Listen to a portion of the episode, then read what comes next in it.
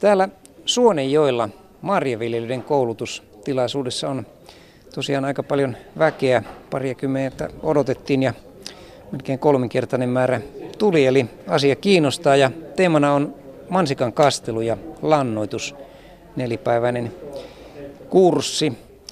Leena Koponen, Suonenjoen seudun marjaviljelijän yhdistyksen toiminnanjohtaja.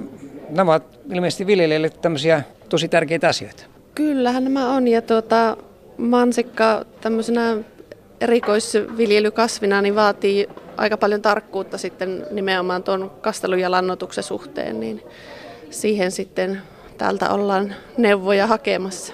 Ja miten kaikkinensa tämä tilanne on? Onko marjaviljelyllä hyvät jatkomahdollisuudet Suonenjoelle jatkossakin? No kyllä, se minun mielestä ihan, ihan siltä näyttää, että tota, varmuutta, varmuutta viljelyä haetaan näistä tota, kursseista ja tuota, varaudutaan sitten erilaisiin riskitekijöihin sitten tulevaisuuden varalta. Niin. Niko Humalamäki, sanoit aloitteleva viljelijä. Mitä sä tulit täältä kurssilta hakemaan? Ihan tietysti uutta tietoa ja niin kun kaikki on tosissaan uutta nyt alkuun, niin kaikki tieto on tarpeen. Minkäs kokoinen mansikkaviljely sulla on tulossa? No nyt ensi kesällä alkuhehtaari ja potentiaalia on viiteen hehtaaria asti. Eli tämä ala kiinnostaa myös te uusia viljelijöitä? Joo, kyllä. Ainakin omalla kohdalla niin kiinnostaa todella paljon. Minkälaisia tulevaisuuden kuvioita sulla sitten on? Onko tämä aivan semmoinen pääviljelysuunta sitten? No pääviljelysuuntana on mansikka. Kyllä se olisi ihan tarkoitusta saada sen koko potentiaalien käyttöön se viisi hehtaaria. No täällä paikalla on myös sitten Heikki Inkeroinen, puutarha ja perunantuotannon asiantuntija.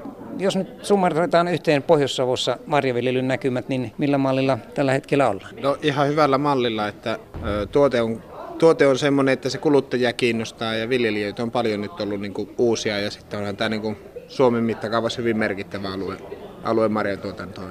On kyllä ihan niin kuin mukava olla tällä sektorilla töissä. Tämä on niin semmoinen kasvava, kasvava homma tällä hetkellä. No miten sitten tämä luomupuoli, minkälainen merkitys sillä on? No luomulla on tietysti on niin kuluttajien puolelta kysyntää ja sitten myöskin niin kyllä varmaan voi sanoa, että viikoittain tulee niin kyselyitä, että on harkitsee harkitsee marjaviljelyn aloittamista ja nimenomaan luomuna sitten. Melkein uusista aloitteista niin aika moni on, on ihan luomuna lähtee sitten. No mites vähän tämmöistä konkariosastoa edustaa Olli-Matti Kainalainen. Millaisia kokemuksia sinulla on mansikaviljelystä? No kyllähän se säät ja kaikki pistää kovasti hanttiin ja sitä pitkää mieltä vaatii kyllä tosi paljon ja sitä ammattitaitoa pitää kehittää niin kuin koko ajan ja vuodet on vaativia. Eli tämmöisellä koulutuksella on todella tarvetta? Kyllä on ainakin ihan jatkuvasti. No miten sitten tämä jatkoa ajatellen sitten tämä tunneliviljely tai erilaiset katetut kuviot, onko ne semmoinen tulevaisuuden asia?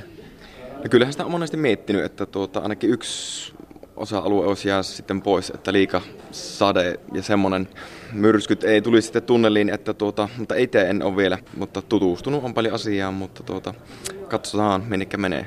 Miten Leena Koponen, onko tämä yleisemmin yleistymässä Suonia suunnalla?